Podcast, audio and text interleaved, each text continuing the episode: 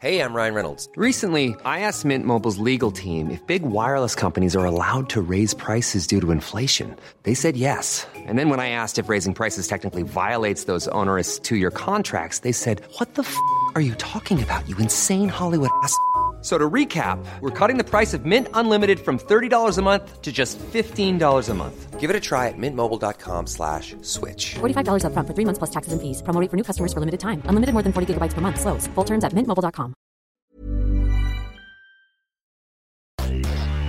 Hi, I'm magician Nelson Lugo. Hi, I'm nerdcore rapper Schaffer the Dark Lord, We're best friends, who hate each other's guts. and we co-host the Epic Podcast, A monthly show in which we discuss comic books, video games, television, movies, our debilitating emotional problems, and Batman. so much Batman. That's the Epic Podcast. On the Nerdy Show Podcast Network. Be safe, internets. Bye. Seriously, so much Batman.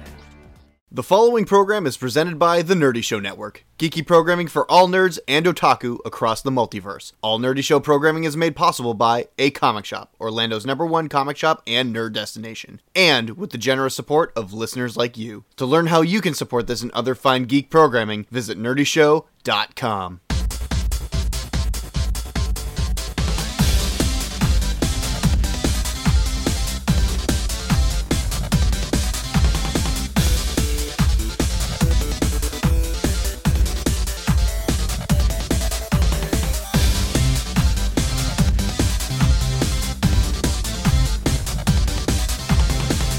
Greg, I don't know if, if, if you know this, but in Japan, like we have Power Rangers, but in Japan, every single one's technically a different show.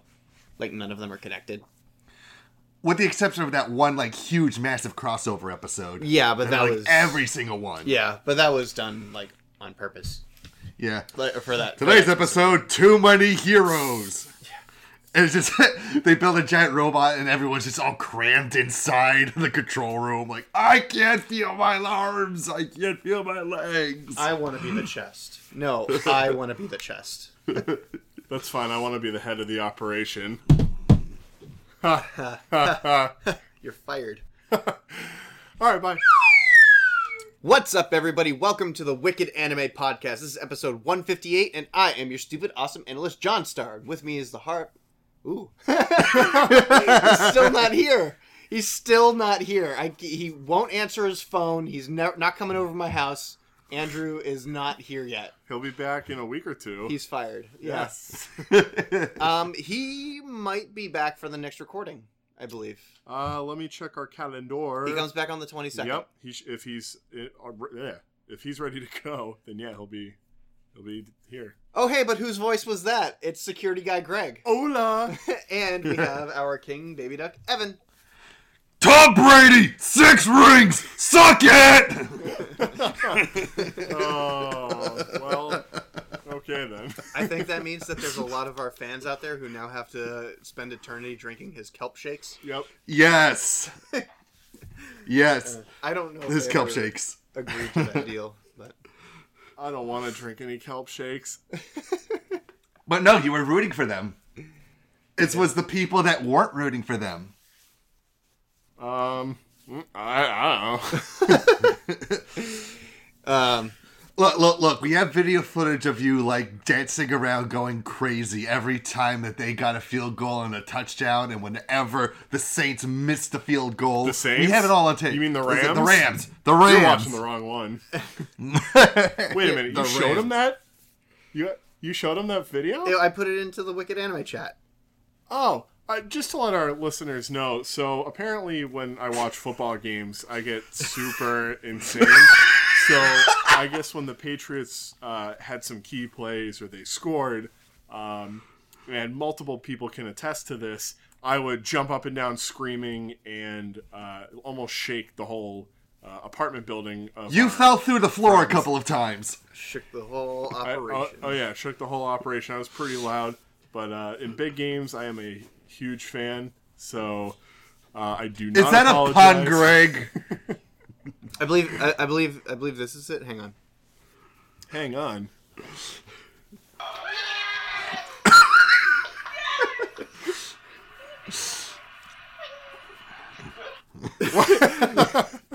Maybe that's what...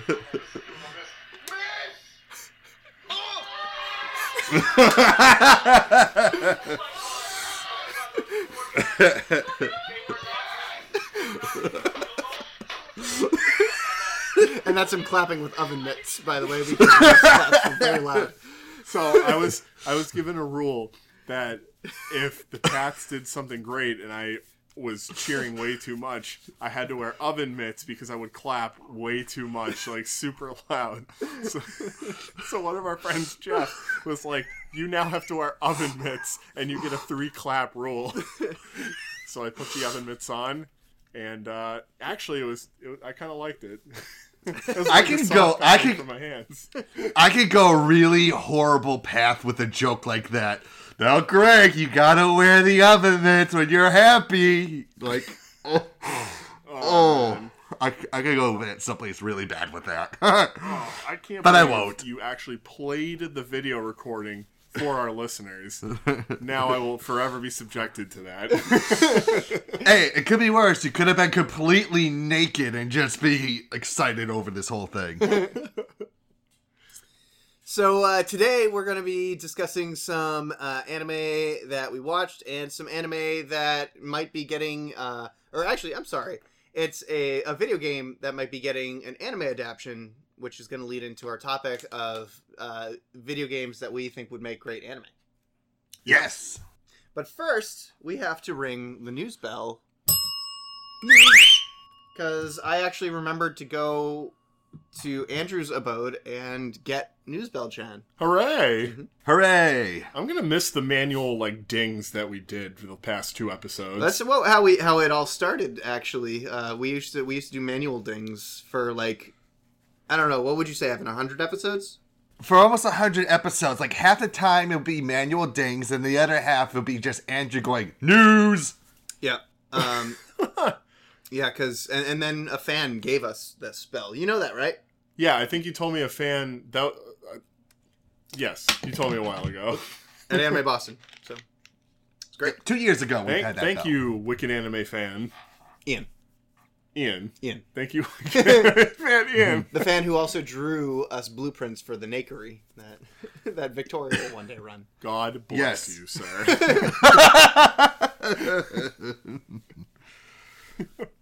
So, um, what do we have first for news, Evan?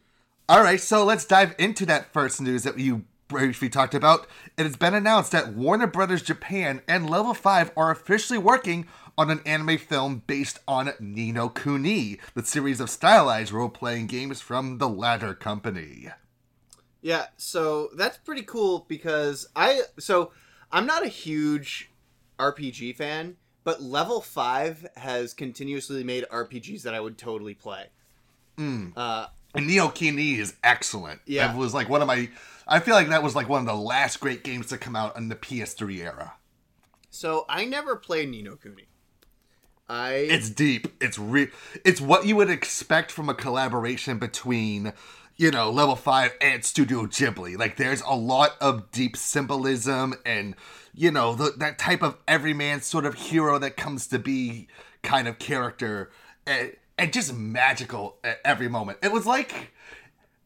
It's like if Studio Ghibli was given the opportunity to make their own Pokemon game because you caught the monsters, you raised the monsters, and you could even evolve the monsters. Interesting. Mm-hmm. So the game that I played from level five was White Knight Chronicles, which was a fantastic game. You got it. The the it had a really interesting concept to it where you could play as any character in your party as you're fighting. Um, there's a custom character that you make at the very beginning of the game, but that custom character is the sidekick to the main character. So like the main character goes through the entire game going on his journey, and your dude is like floating around in the background as like a secondhand person. But it's cool because it's like, oh look, this is the guy that I made. Does the sidekick does the sidekick do anything, or is it just like he's just kind of Uh, he doesn't really have any bearing on the story, actually. not until not until the second White Knight Chronicles, uh, I believe. Do you get to play as your sidekick? No, no. You, so you play as your sidekick because you can play as anybody yeah. in the entire game. So you could choose because your entire party follows you around. You could choose to play as the main character and your sidekick follows you, or you could just play as the sidekick and the main character follows you around. Um, your That character doesn't make sense. Your character doesn't have any speaking lines in in the entire game. uh, for both games. But the cool part about the game was that when you uh, got the second game, it actually came with the first White Knight Chronicles for free. So, because like it's so imperative that you play the first White Knight Chronicles that it that they were like, no, you got to understand that here's White Knight Chronicles two, but you have to play the first one first. Right. So, and so Right. if your PlayStation did not have save data for White Knight Chronicles 1, White Knight Chronicles 2 was not unlocked on the White Knight Chronicles 2 disc. That's messed up. Uh, You, but you essentially get two games for 60 bucks. And you just start from the beginning of the story and play till the end of the story. I get that. It just it still sounds evil to me. Yeah, I, I don't know. I I think it's important. See, I'm a story guy. Like, Yeah, and if you're playing I- an RPG, you're also a story guy. right. It, it, you just can't. It's unavoidable. It's in Call of Duty. So Wait, what? Yeah, yeah. I thought it was just mindless shooting. Yeah. No. Um they actually so the the cool part about especially when you get an RPG is that like they have the game in mind as opposed to just the money when you release a new Call of Duty game. Yeah. Uh, I, Well, actually, if you're like Call of Duty, you're like, you know what? Screw the story. Let's just do multiplayer. I'm, pretty tell- I'm telling you, I I uh, work with a coworker who is a huge Call of Duty fanatic. I tell him the same thing. I'm like, I don't know how you guys do it because it's just the same game over and over, time after time, and it's they Yep. still eat it up. I, I just don't understand. It's it, it's the same as the guys who buy all the John Madden games. It's the same damn game every single year. Yeah. Only it gets worse because they keep adding fucking microtransactions to it. Yeah. well, I mean, the graphics do get better, but it's No, still they just- don't. No, not with the Madden games. yeah. there's Honestly, they haven't been they they haven't gotten to a point where like it looks real. Like it still looks PS3 era when I w- look at a Madden game. actually- now Yes, way. if, if we're talking games or, or uh, uh, sports games with good graphics, Yep. we're talking in the realm of the NBA games. Oh yeah, NBA games. The 2K they have- ones, despite the fact that I still have issues with their microtransaction aspects, Oh, sure. I will admit they those games look so freaking real. they sweat in real time. what? Yeah, the basketball players in in those basketball games they I- sweat in real time You mean like the 2K games? yeah Yes. I actually didn't. I didn't notice. Then again, I don't really play basketball games. yeah i don't either but it's like wow insane. look at that guy sweat That's what I bought the game for. i want to i want to make a game where uh, you just play the towel guy who just mops up the sweat on the court so nobody slips on it You know what? That would make an awesome indie game. yeah And like you have to swipe it all up as they're running back and forth, and like you have to have as little ga- little players as possible just slip and fall. i feel like that it would be kind of like a, a beer tapper game Yes, That that, could would be be- great. That could be a mini game inside of 2K17. yeah right yeah Tired of playing basketball? Don't leave the game yet. Just mop up the actual player's sweat. you get a high score for it All right. What's the uh, what's the game that came out on Steam where you're basically the cleanup guy after like this huge like like fantasy massacre? Like you're you're swipe you're wiping up all the blood, you're picking up all like the dead bodies and chopped up limbs, and like you're basically the cleanup guy. i've heard of that game but i don't know what it's called And I know that um, they did a uh, Renegade for Life video for it, uh, Team Star. I can't remember the name off the top of my head. Listeners, if you know the name of the game I'm thinking of, please let me know. That's funny. Um, because that also reminds me, it's kind of like in the light of the video game that is uh, uh, the one where you are. It's a it's a fantasy RPG, but you're the item shop owner of the fantasy RPG. I like this Oh, already. um, weapon Weapon Shop de Omasse. Yeah. So like you're the guy who. I love that game. To the adventurers who are going out on epic quests. Now, are these adventurers CPUs or are they other players? No, Like, they're CPUs. Yeah, they're they're they're NPCs. Do you NPCs. charge whatever you want, or do you have to charge? I don't know. I, I I don't know how the game works. I just know that that's a game. Wait, is that one for posters? Because the one that I played was you actually had to make the weapons for all the warriors. Oh no, this one was just an economic game where you had to just sell sell items in your shop. No, you see, weapon shop de say it's a you make the weapons, but it's like a rhythm game. So you have to make the weapon as best as possible. Hmm. And then you kept giving it to different heroes and everything. It was really funny too. Like a lot of there were like these different characters who one would claim to be like this heroic person, but in reality, when you look at his like journals, you realize that he's faking the whole thing. Yeah. But uh, back to what I was talking about with Ni no Kuni. Yeah.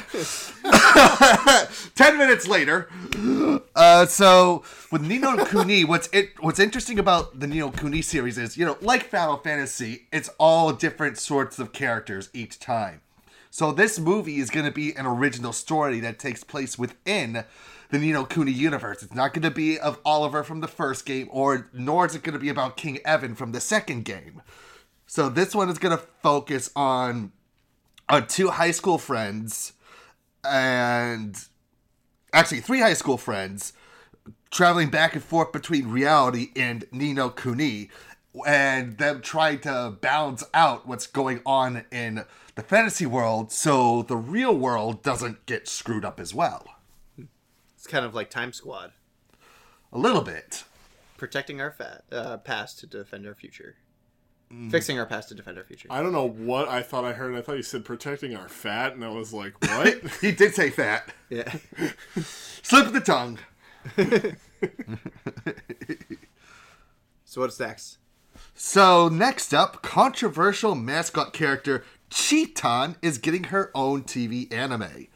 So for those of you who don't know, Chiitan is the well, she was the unofficial mascot of of Susaki Kochi, the um or is it yeah, the city of Susaki Kochi. And this character of Chiitan became famous because the person in the costume would be doing all like these dangerous jackass like stunts in the costume. It got so horrendous with with what they were doing with this character that the city almost well practically disowned the character. Saying that we don't we want nothing to do with this character anymore. But now she's getting her own anime. I'm I'm watching videos of it right now. It's really funny. uh, is that the character that uh, that there's like a famous GIF of like a person in an anime character costume running through like a minefield?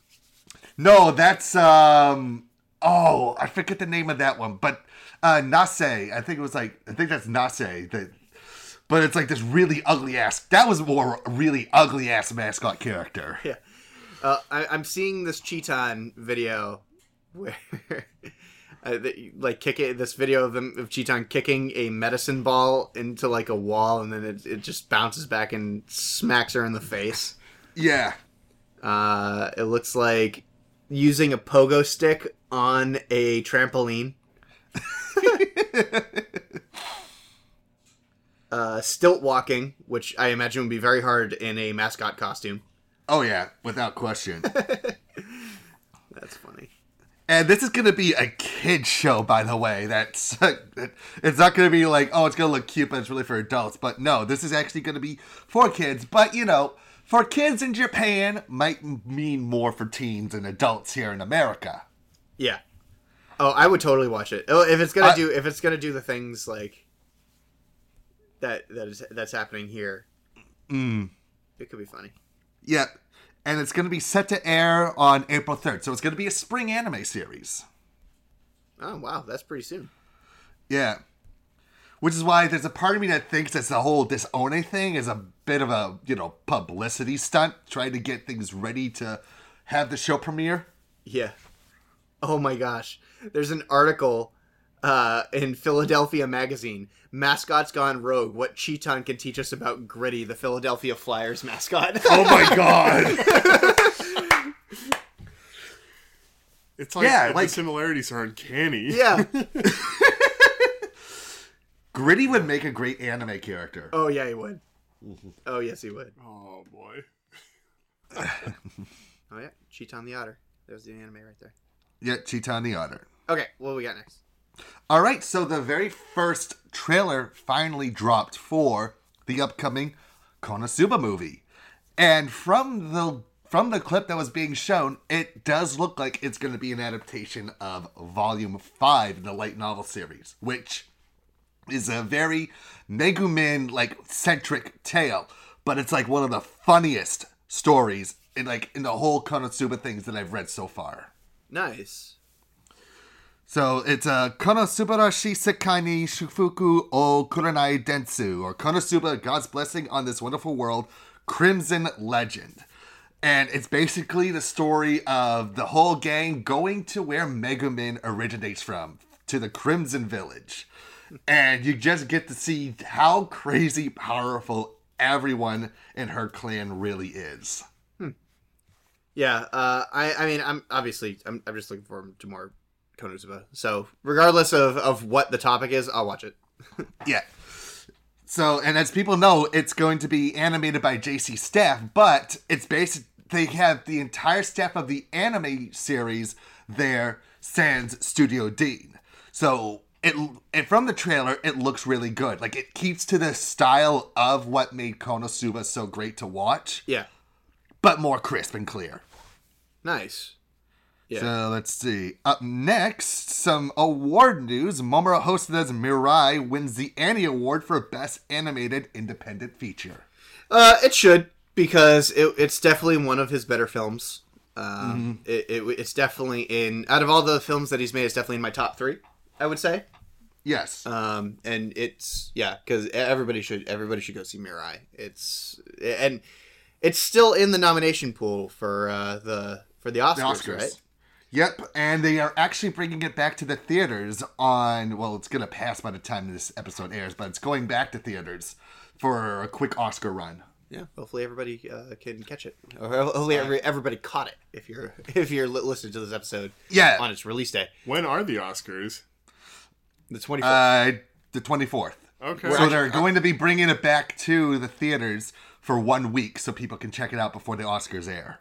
Yeah, it's our next recording date. So maybe what we should do on that recording date, like the day of the Oscars, we should do a thing on our podcast where we predict what is what is and isn't going to win in each category, or for most of the categories, I'd say. And then when people listen to it, the the Oscars would have already passed by two weeks, and so we would be saying what our guesses are. Just how wrong we are. Probably, probably. You know, actually, we actually tried that on my Boston Bear on my No Borders Race show, but I remember you and Andrew going, "We have no interest in Oscars whatsoever." But we still, and- and that's true. That's true. That's still true. But uh, we still did it because because uh, we wanted to play the game. We wanted to think like an Oscar nominee or like a like an Oscar judge. So we tried to nominate based on not what we thought deserved to win, but what we thought the Academy was going to pick. Yeah, I still hope that Spider-Man Into the Spider-Verse isn't it nominated? yeah. Talked about this last time. That certainly does deserve to win. I want That that, does. to win.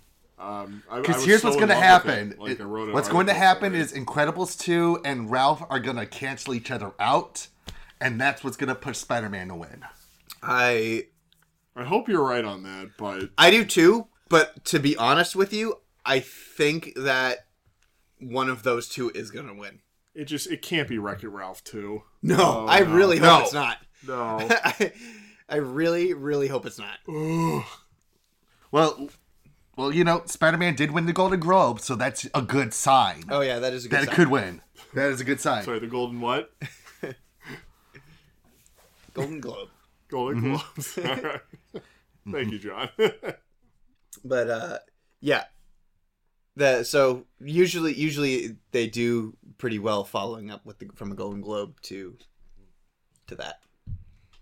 After party for that win in two weeks. Let's go.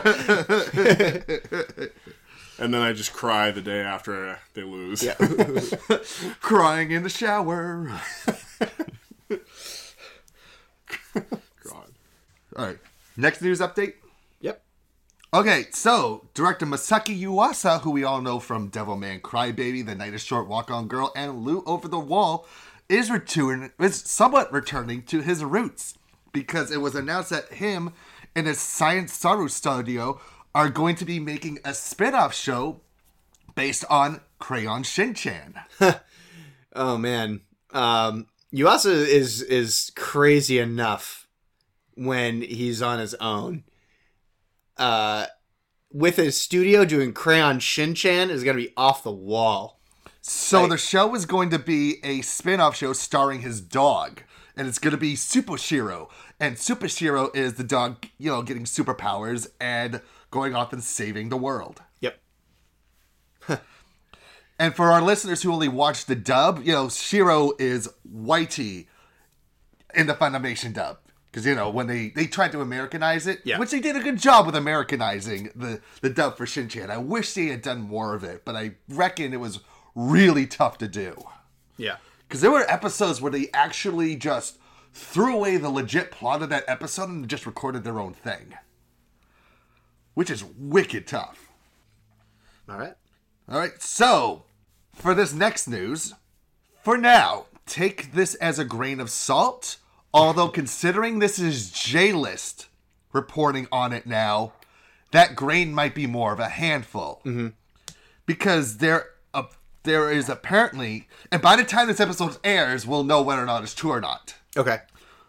On the 12th of February, they are supposed to be announcing a second season of Miss Kobayashi's Dragon Maid. Which would be cool. Uh, they, I mean, like obviously the first season is great. If you haven't seen Miss Kobayashi's Dragon Maid, then you should. Yeah, it was our anime of the year, of our wiki anime of the year winner for 2017. Yep.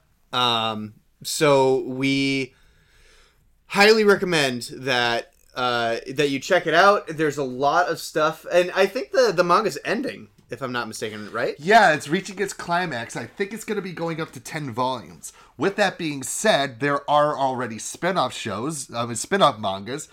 We have Kanna's Daily Life, which I love to death. I think that's a fantastic one. Yeah, Um, they have the one that's focused on Elma, which is more of an office-based comedy. And now they are also now doing one of Lucoa and Shota. So there's a lot of material that they could work with if they were to do another season. Yeah. So I, I mean, those are they all done by uh, the original artist and writer? No, but he gets he's like gets the final say. He's like he actually works with all the other writers to make sure that everything stays true to the Dragon Maid lore. And you know, Kanna's Daily Life, which is written and done art by uh, Mitsuhiro Kimura. Th- that person does such an amazing job with uh, bringing out more personality in both the characters of Kanna and Saikawa to the point where they like she's actually able to bring out a level of adorableness that uh Coolkyou Shinja is not able to do. Yeah. That's So I would I would highly recommend people read Kanna's Daily Life. Uh, the Elma one is going to be coming out at the end of this month here in America, and I don't know when we might be getting Lucoa and Shota. That might be like another year. maybe never because you know, you never know. That might be under uh, uh, Seven Seas Ghost Ship arc. So let's see. Are you ready to get a little bit of little bit mad? Yes. yeah, a little- always. yeah. That's my, that's my secret, Evan. I'm always mad. Mark Ruffalo. so, as you know, one of our favorite video games out there, or video game series, is Senran Kagura. And apparently, Senran Kagura 7 game developer is. The game developers are reconsidering the content because of the recent platform regulations. Hmm. As some people know, the uh, Senran Kagura Burst Renewal, the remake of the first game, was held back release in North America and Europe because Sony refused to release it without some content being edited out. Content that was totally okay in Estival Versus, Peach Beach Splash, and other titles in the past. Stop spoiling our fun. I know. Okay. meh, meh. So yeah, it, it's it's bothersome because why can't I? This is what I don't understand. You can release whatever movie you want, ever, any comic book you want. I've seen I, when I worked at I worked at a comic book store for a long time, and the the the trash that would come out on the shelf that anybody could just come along and pick up and read mm-hmm. through in a matter of seconds was like Yeah. instantaneous. But when a video Vulgarthon, boobies, boobies, boobies. Oh. I'll just take that one. there, I've seen much worse than boobies in in comic books. If, if anybody Vampirella. if anybody ever wants to know how far comic books can go, read the series Crust. It is the most effed up thing ever. I'm sorry, what was it pronounced? Crust. Crossed? Okay. Yes, uh, and a- as a matter of fact, um, Garth Ennis is the is the creator of it, and the original series of Crossed that he developed is not as messed up as the people who took up the mantle of Crossed after he finished the original series. Now, Garth Ennis is known for pushing the envelope. Uh, that's that's what he's famous for in comic books. Yep. But he pushed, but the people who came after him pushed it even farther, and it is like, like I can't even I can't even read them. They're so messed up sometimes. That just Mm. sounds like something you ta that someone creates. They just like put it on the internet for fans to depict, and then you just get this like that. Just sounds like something right off the internet type of thing. Yeah. Anyways, the the, Yes. the point that I'm trying to make Yeah. is how come it can't work for video games? Why? Why can't video Yeah. games be video games? And I understand that like oh it's it's it one a it's interactive and b it's interactive with sexual content. So I get that. But I mean, uh, like uh, what I find interesting is how can a video game like? Did you remember a title called Hatred yes. that came out? Yes. How can a game like that be released? And you know, it got its controversy, but it got released. No questions asked. Still playable. But and and yet something like Senran Kagura, which the point of the game is kind of its fan servicey thing. But the thing is, it's not like it's not like the girls are forced into the fan service. They're kind of in on the joke. Yeah. How is that? How is that worse? Yeah, because the funny thing is is that it, uh, when you mentioned hatred which um, for those who don't know hatred is a game that you literally play a character who legitimately just has m- murderous intent with no for no rhyme or reason he just hates the world and he decides to murder a bunch of people and that's who you play as in the game that's what hatred is about Okay. and they actually did this before with a game a little game called postal uh, yes. Oh, postal. Yeah. which Uwe Boll ended up making a, a movie about. So it was just as terrible as the game. Um, but they, but but like so this isn't isn't anything new. Hatred wasn't anything new, uh, but yet hatred was the thing that that started the controversy. Um, but Senran Kagura, you show a couple girls in bikinis and some and some clothing rips when when you fight, and everybody's up in arms, like like to the point where they won't publish a game. Nobody stopped hatred from being published. What? They hated it, yeah, but like they hated hatred, and people were mad about it, but nobody stopped it from being released. Yeah. And like, who's even complaining about Senran Kagura? Like, I. Right. I'll be honest. I'll be listen. Like I, I sometimes go on sites that are run by them, so-called SJWs. I never see anything about Senran Kagura being bashed on. Really, just- like it just feels like the about SJWs are in on. They know the joke. yeah. It's like the one rare thing we all agree on is that Senran Kagura is fun. It's pervy, but the girls are in on the joke. I I don't get it. I think uh, if I had to guess, I think it has to do a lot with um, the the views of today's culture, where that we're very, very focused on trying to snuff out all you know, all sexual deviance. It's it's it's it's a thing now. It's like it's part. It's it is an epidemic, and people are searching it out. And I think that they're trying to nip it in the bud by getting rid of that sexual content that has to do with like strictly females. So, like, because, I mean, you know, if, just look at the examples of like Me Too movement and stuff like that. Right. I I just Right. I don't know. It it confuses me because it's like we all heard about the recent "Baby It's Cold Outside" being banned around Christmas time. You hear some of the rap songs that come out. Yeah, Which, by like, the way, uh, no one's mad at those. But oh man, "Baby It's Cold Outside," a song that came out in what the 50s, 60s, 70s. 40s 40s which by the way The the, song is about Oh. yes which is a song about a guy trying to convince the girl not to leave because back then girls walking out on their own late at night were known to be promiscuous Yeah, and uh, the the man, which is the opposite of what the game what this what people are claiming the song's about yeah, and the man would be held responsible for for that. So like it's it again, it's a cultural thing. Oh, this culture is confusing.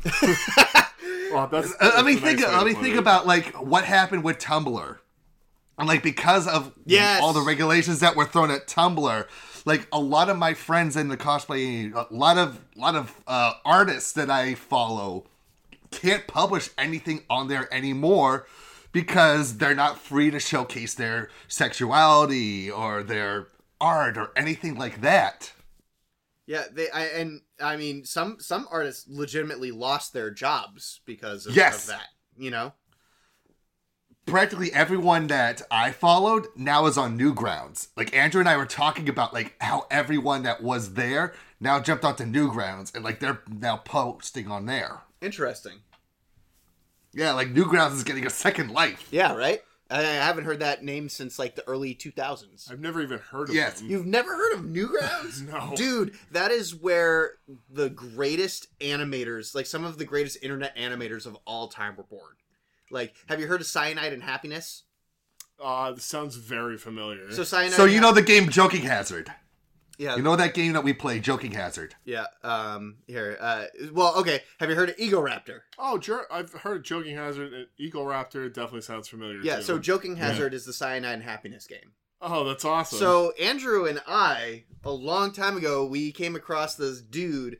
Uh, okay, so first we came across this series called uh, Joe Zombie, Mm. which was a really cool stick figure animation. It was violent, it was bloody, and it had it was like one of the first ones that had like voice acting and stuff like that, and it was neat. Um, Yeah. It in- inspired us to really like animation. It was created by a, a guy named Rob DenBleyker who then one day st- started up with a bunch of guys who also were stick figure animators on Newgrounds, and they created Cyanide and Happiness, and now they make millions of dollars. So, uh, and and then Ego Raptor, everybody knows who Ego Raptor is. He, now he's doing Yep. Game Grumps, and I wish that he was still doing animation because I miss it. Um, And then you have uh, Stampy, who now does a lot of work with the Behemoth on games like Battle Block Theater and um, and their other titles as well. Are you familiar with Battle Block Theater? so uh, actually, no, I haven't heard of Battle Block Theater. Oh, Battle Block Theater is a great video game. Unfortunately, it's like only an Xbox exclusive. Same with Pit People. Though Pit People is not that great of a game, it's still very funny. and Chris Stampy, I think it's his first. I think his. I think it's Chris Stampy. Like he is known as an animator and a voice actor on there, and he does a lot of really funny stuff. Yeah. And in fact, the Behemoth got their start by working on Newgrounds animations before moving on to video games. Huh. They were the guys who did uh, Alien Hominid and Castle Crashers. Oh, okay, sure, yep, oh, I love Castle Crashers. yeah, great stuff. All right, so that sounds familiar. So, um, what was another? So, I, I, I, Do you remember uh, Tiny Plaid Ninjas? what was it? Tiny Plaid Ninjas. No, no. I believe that was a Newgrounds thing. I remember um, Zombie spelled with an X. That that series was super cool. Uh, also, one of the first series that uh, got Andrew and I like super into animation. Um, I, they, I actually have it on DVD, and the guy also released a comic book afterwards too, and I bought that. So like, I, I love Newgrounds artists. Just how do we get on But uh, what we what we, what we were trying to say to our listeners is, uh, please stop censoring our video games for stupid reasons. Yeah. I but that being said, I kind of understand where the corporations are coming from. A lot of people are thinking it's because that they're trying to like tone stuff down in preparation for the Olympics being in Japan. no, people people already know what uh, Japan is about. It's too late. I for don't that. know. They're I don't know. They're taking away all the porn magazines from 7-Elevens all across the nation over there. Oh boy. It was like, we must hide this smut. Oh.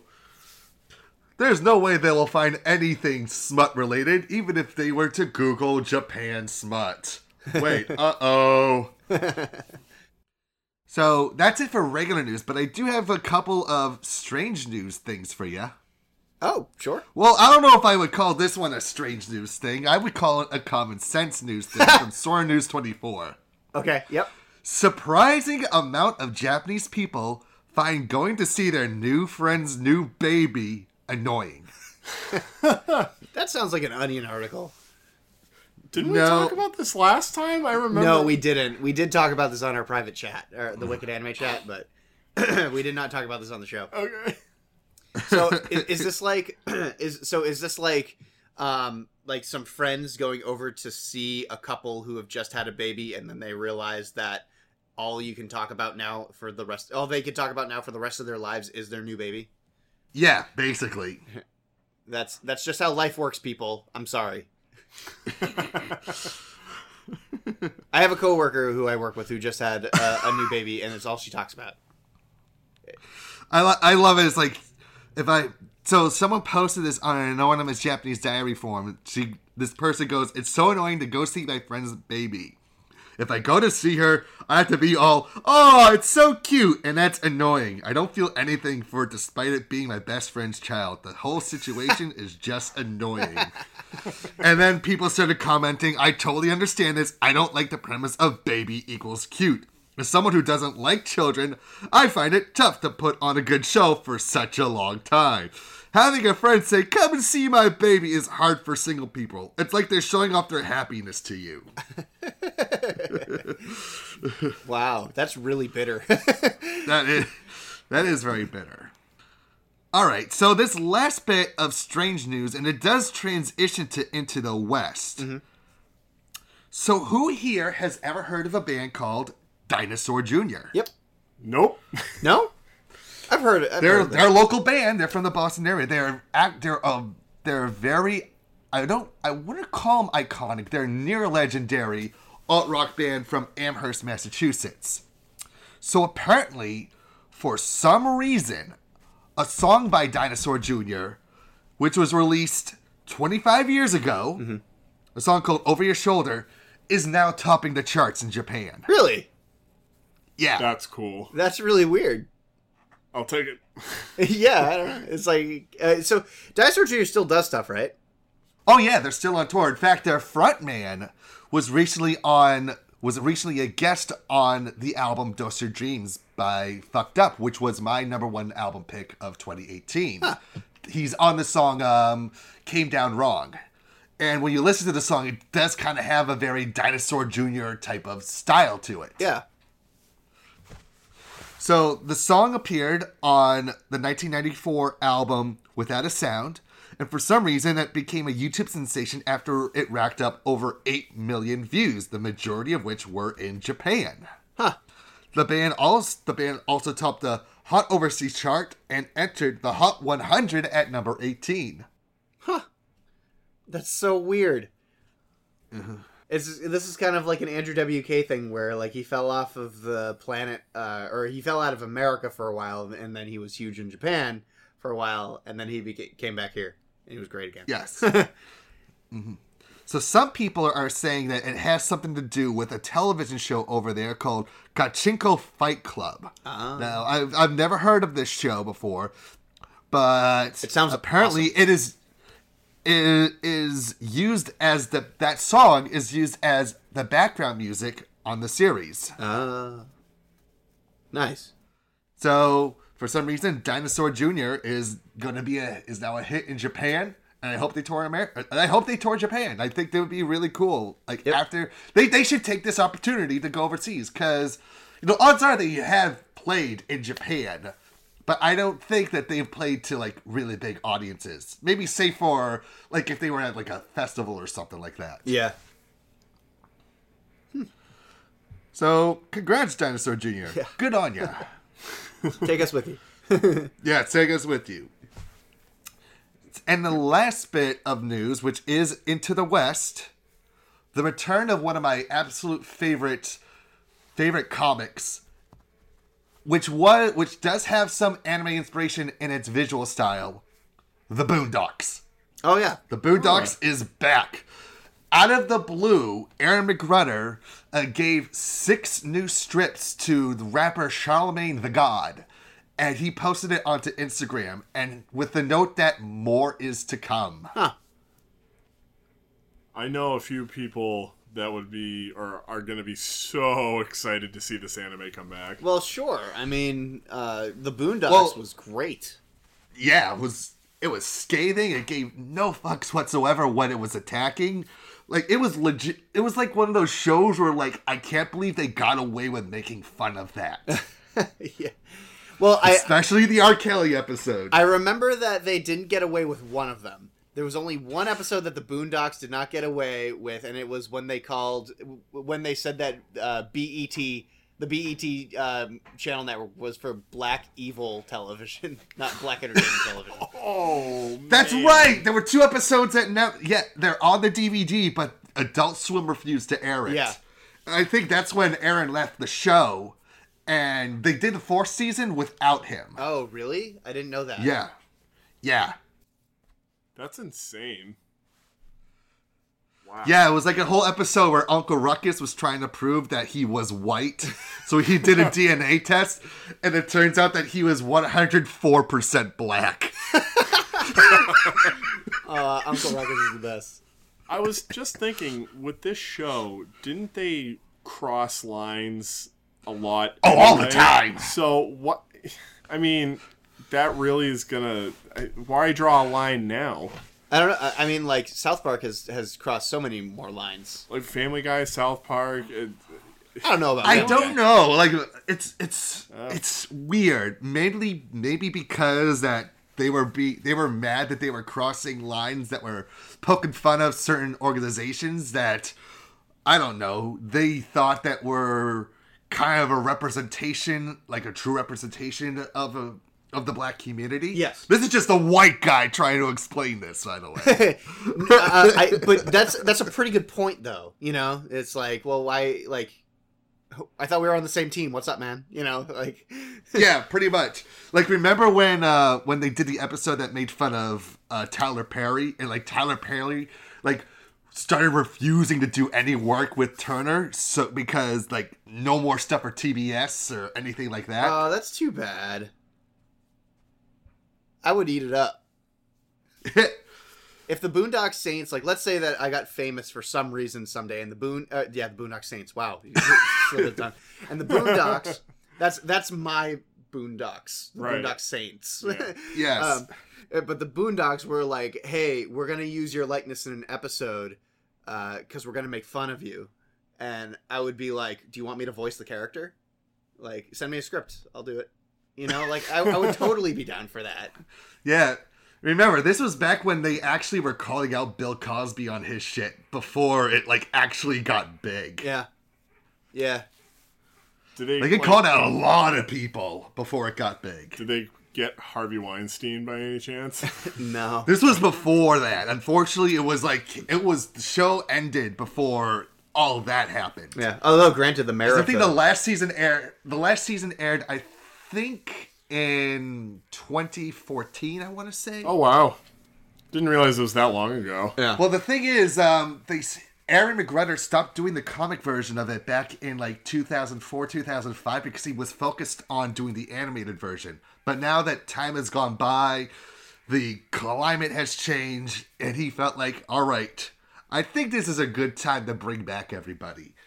And if you look at the comics, it's just like it's back to its own shtick. Is that right? Awesome. I didn't see. I read some of the comics, and I wasn't really as big of a fan.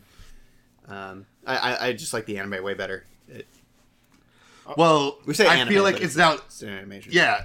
Well, remember, uh, Madhouse did animate some segments in season two. Yes, I remember that the the blind samurai fight.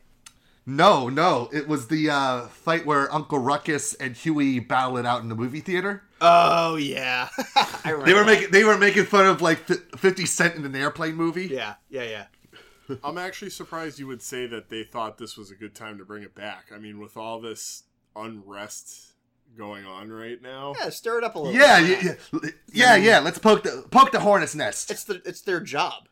Yeah. You know. Yeah, No, I'm just I'm just surprised because I mean, as we said, they cr- supposedly crossed the line five years ago. That I didn't, you know, people might not have thought it was a big deal at the time, but now five years later, with all this going on, I mean, well, that could really. do you want me? Do you want me to give something away if you haven't read the comics? So Uncle Ruckus is working for you know who at the White House.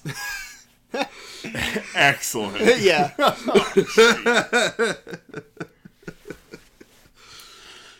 So yeah, let's leave it at that. And that was into the West. Yeah. I- I'm not do it. Horse girls. Yeah, keeping the streak alive. oh crap! You just had coconuts readily available. yes, I had my coconuts ready. But welcome back, Huey and Riley. We missed you. yeah. All right. So, So, what's next? What are we watching? yeah. What are we watching? So, one thing I forgot to talk about in the last couple of episodes was the fact that Konosuba dropped their English dub. Oh, how is it? You know, I was very impressed with what they were able to do with it because I was scared when I heard they were going to do a dub because watching the show and feeling the energy that they showcase in the Japanese version, like that is something that's wicked hard to like imitate. Yeah. Like imagine imagine how hard it is for someone to dub Bob's Burgers into another language because the voice actors are feeding off each other's energy. Right. Right. Because they actually ad lib a lot at Bob's Burgers. And they ad libbed a few times too in Konosuba. Hmm. So imagine trying to recapture that in in a different language. But you could- And I will say they actually did a pretty good job. Hmm. Couldn't you say I- that though for any anime being translated into any other language? Because you, th- you're, you're saying hard English to to really s- Japanese, right? it's hard to really explain what it is about Konosuba. And there's like there's this vibe, there's this energy that's in the vocal performances that I don't hear in other vocal performances. Yeah. Like it, it- you know the best way for me to describe it is it feels like you're listening to like like a radio play but with animation. Huh. Yeah, um, I, I agree. I there's something special about Konosuba, the way that they do it. Uh, I will compare it to. I will say that I will take this comparison. Um, I was shocked when they uh, when they dubbed Bento, and Yeah. uh, Bento was incredible. Uh, the the, Yeah. the dub for that show because I loved it was one of my best shows of 2010. Um, which uh, like so so long ago before Wicked Anime even like took off completely. Um, but they uh, dubbed it into English in the past like couple years, and I was I, I was floored by how good the voice acting was for it. Like it was it was above and beyond, almost to the point where we're like at this evolution in the voice acting industry, especially for dubbing, uh, that they've discovered that they can actually play a little bit with inflections and the way that things are said from Japanese to English, that kind of stuff. I feel like they figured out a formula of some kind. You know what I mean? Yeah, yeah. And now I will say this: I think Arnie Pantoja did a great job as Kazuma, mm-hmm. but I'm waiting to see what he does with the second season because that's when like Kazuma goes like off the rails with his tantrums and rants. I'm waiting to see like how he how he records the part where like Kazuma and Aqua keep doing rock paper scissors to see who rides in the back of the the wagon. Yeah. And like when he just rips into Aqua Yeah. in such a way. I'm waiting to see how they capture that in the English dub. So that's why I'm kind of waiting for to see how he is completely as as Kazuma. Mm-hmm. But Faye Mata as Aqua is great. She gets that whine down really well. I Uh, Er- I want to hear her do the dub for when she fails her spell when they're trying to stop the stampede oh, right, right, right. and they pause and they pause in the middle of her doing that. oh, that. part. The I know I fucked up. Yeah. yeah. I um Erica Mendez did a fantastic job as Megumin. Yeah. Eric like sh- it's so hard to like compare her to Rie Takahashi, but she did it in a way that it kind of made it her own interpretation, but an interpretation that worked. Yeah. Like I feel like she brought out a great aspect of the bratty attitude of Megumin in her performance. Nice. Um, and for the main, I've got to say, Cristina Vee is just perfect as darkness. She does an amazing job switching back and forth between being the stoic crusader and like the masochist. It is amazing. See- which is why. Uh, yeah. I well, I, I just want to say I, I that for uh, that pick of Cristina Vee. She's never done a- anything that is like Darkness before. She's always played these characters. Like the only one that I really know her for is no- Noel Vermillion from BlazBlue, uh, the small petite blonde girl, you know, who's scared of you know being an authority figure. That sort of that sort of character, you know. Hmm. But I will say this, like the one thing that like listening to the English dub the fact that this character is not going to be any in the series anymore because they kill him off. Patrick Seitz as the headless knight, or you know, yeah, headless ah. horseman knight Verdia. Oh my god, Yeah. he is perfect Yeah. because he's because if you know Patrick Seitz, he can switch from being like that super tough buff guy and going into like this super whiny voice like in a blink of an eye and he does it so well Good. Good. as Verdia. So the question remains, uh, then, Evan, would you say that if there was somebody who still has not seen Konosuba, but and and it's because they prefer their anime to be dubbed instead of subbed, would you still recommend Konosuba in English to them? I would. Excellent. I think they did a great job with this. Like I said, there are some aspects that I still need to see how they do the second season. Yep. to give it the full on recommendation because like the tone of the show I feel like really changes in the second season. The crazy is brought up to a huge level that Yeah. just knocks everything out of the park or just it kind of makes season one obsolete in the humor aspect. Like season two is just that holy shit, that was hilarious. Yeah. Kind of thing. Yep. So with Which is why I'm so stoked. Which is why I'm so stoked about the movie because that movie might actually wind up being the funniest anime film in like a really long time. Uh, so with that said in mind, my question for you guys, since uh, if, if somebody like me who's still kind of new to anime, although I've been watching it for a couple of years, but obviously you guys have been doing it for years, what is? and I've never really seen a problem with any English dubs for animes that I've watched. Yeah. But what's like both of your criteria for what makes a good English dubbed? Um, You know, that's a good question because I've never had problems with English dubs before. you see, I've never had pro. Well, the only English dub I've ever had an issue with was when they did the Kickstarter dub for Wakfu for season one and season two. Yeah. And the problem with Wakfu is the fact that the performances are completely stale. Yep, that's true. That is a truly failed dub, I would say. Um, Yeah. But But having having said, yeah, what I will say though is listen to the dub of of Wakfu season one and season two, and then listen to the recasting that they did for season three. It's all Bang Zoom people.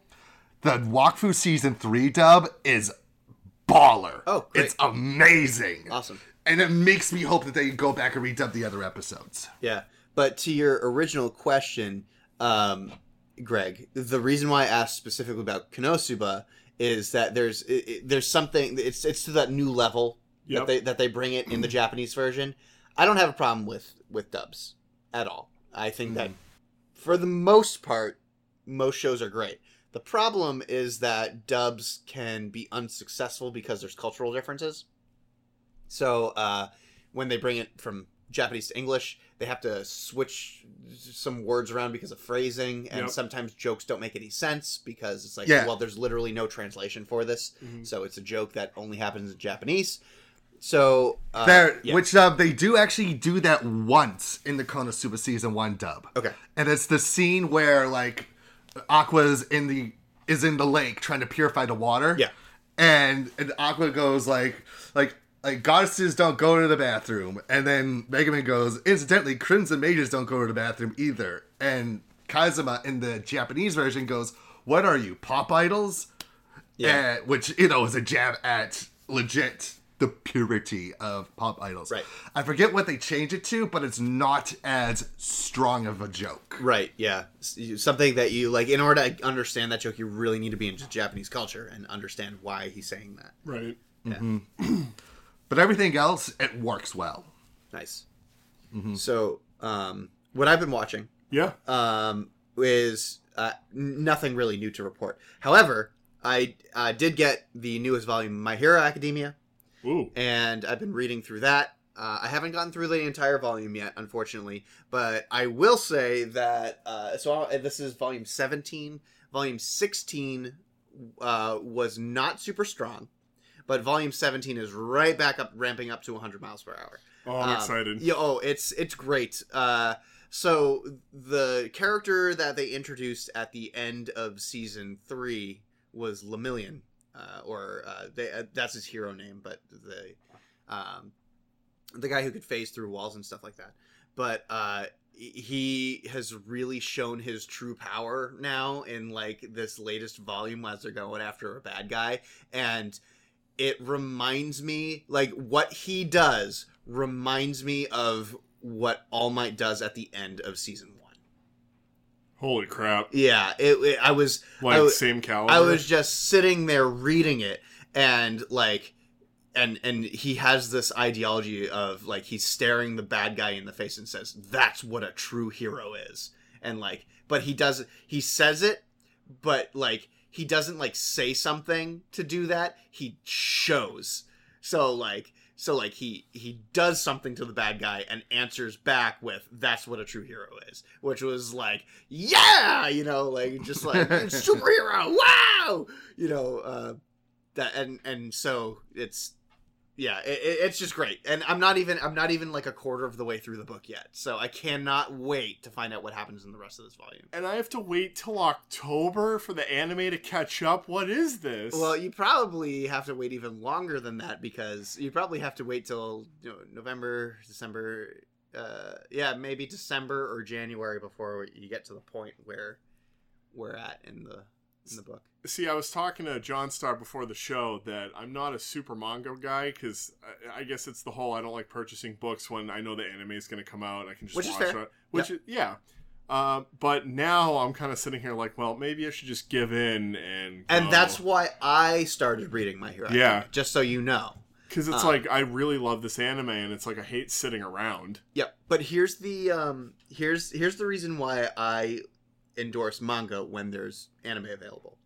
Um anime is great because it still funds every everything like the entire people and you can hear voice and inflection based on the way that like if you read it in a book it could be different in there Yep. and when things move, sometimes it's a lot easier to understand what's happening in a panel because I'm actually legitimately uh, confused by some of the fight scene panels in in this volume that I'm reading right now. And I was like, oh, he used a superpower, but I don't know what he did.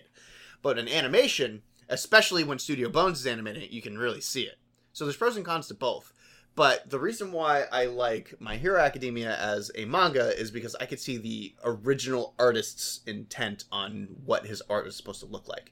Now, granted, the difference between the manga and the anime aren't really that different from one another, but there are subtle hints of differences whenever you turn a manga into an anime, specifically because it's for animation and animators have to draw things over and over and over again. So just by a sense of needing uh, the the needs of an animator, there's typically less detail Okay. in, in their art and then also you have different character designers like there's there's people whose job it is to design characters for eh, for characters that already exist which um you would say that's kind of redundant because the characters are already there Yeah. but for anime they actually take characters that already exist like my hero academia hire a character designer and turn them into a character that would be designed for an anime Uh, which kind of changes the way that characters look sometimes Wouldn't they just? This is gonna probably be a really dumb question, but wouldn't they just hire the same artist who did it in the manga? That's fair. That's that's a fair assumption, but no, they don't. Yeah. Um, and I think the reason for it is because there's a distinct difference between those who work in anime and those who work in manga. Uh, and that's it has to do with the level of detail that can go into a manga panel as opposed to a level of detail that can go into an anime pa- uh, anime frame of animation. I, I I feel like the more detail could go into an anime frame though than a manga panel. No, because you remember that you're drawing 24 frames a second. Oh yeah. and a- as opposed to finishing an entire page let me just open up to a random page here there's a maximum of one two three four five six seven eight there's eight panels on this page. One, two, three, four, five, six, seven, eight, nine, ten. Yeah, so like eight, ten, twelve, you know, drawings per page on this. Yeah. 24 frames per second for animation. Right. So you need to you need to bring down that detail a little bit so that you can draw the same character over and over and over. That's kind of depressing. Yep. Animation. Oh, well, maybe I'll switch to manga now. Yep. But My Hero Academia still going strong, still great. And I Yeah. feel like I'm just Good. about to finish up season 4. Awesome. Yep. So, And we still have to wait. and we still have to wait. Ah. All right, so that's that's me, Greg. what about you? yes. So this anime has definitely been out for a while. Um, I just like kind of exploring Funimation to see what they got in their bank, and I am just getting into Tokyo Ghoul. Really? Yes. Um, See, I tried getting into Tokyo Ghoul, and it just really wasn't for me. I, I understand that. I thought it was it looked more action, but as I read the genre, it was actually a horror anime. Yep. Um, definitely not what I expected going into it because I'm finding out all this information now as of the recording. You know, versus earlier today, I just kind of picked it. I was like, oh, my friend said this was good, so I'm sitting there and I'm watching it, and I'm like, okay, all right. It started it started out normal. Oh, cool. These things called ghouls. They just kind of like kill people. Yeah, yeah, yeah you know, oh boy loves this girl, you know, they go out on a date, and uh, oh shit, all hell breaks loose, and all of a sudden he's eating her, or uh, I'm sorry, she's eating him, Yeah. and I'm just like, oh my. Um, so I learned a few things from that episode. There's a list of three. Oh Uh. So number one, um, I found my next uh, Halloween costume uh, as the main character. I can't. I, I'm horrible with Japanese names. I'll I'll never remember them. the guy with the leather face mask?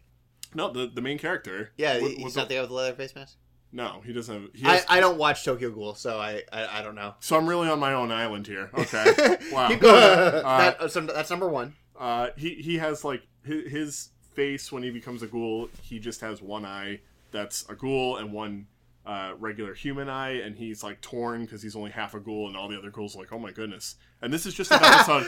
this is just about episode one. So obviously, for our listeners, you're probably more ahead of me, and uh, please correct me and all that fun stuff. Um, so that's number one. Number two, uh, never trust women because they will eat you and kill you. Uh, Does that sound sexist? not all women. Not all women, no. But uh, and number three, uh, Clifford Chapin will always come in second to the main character,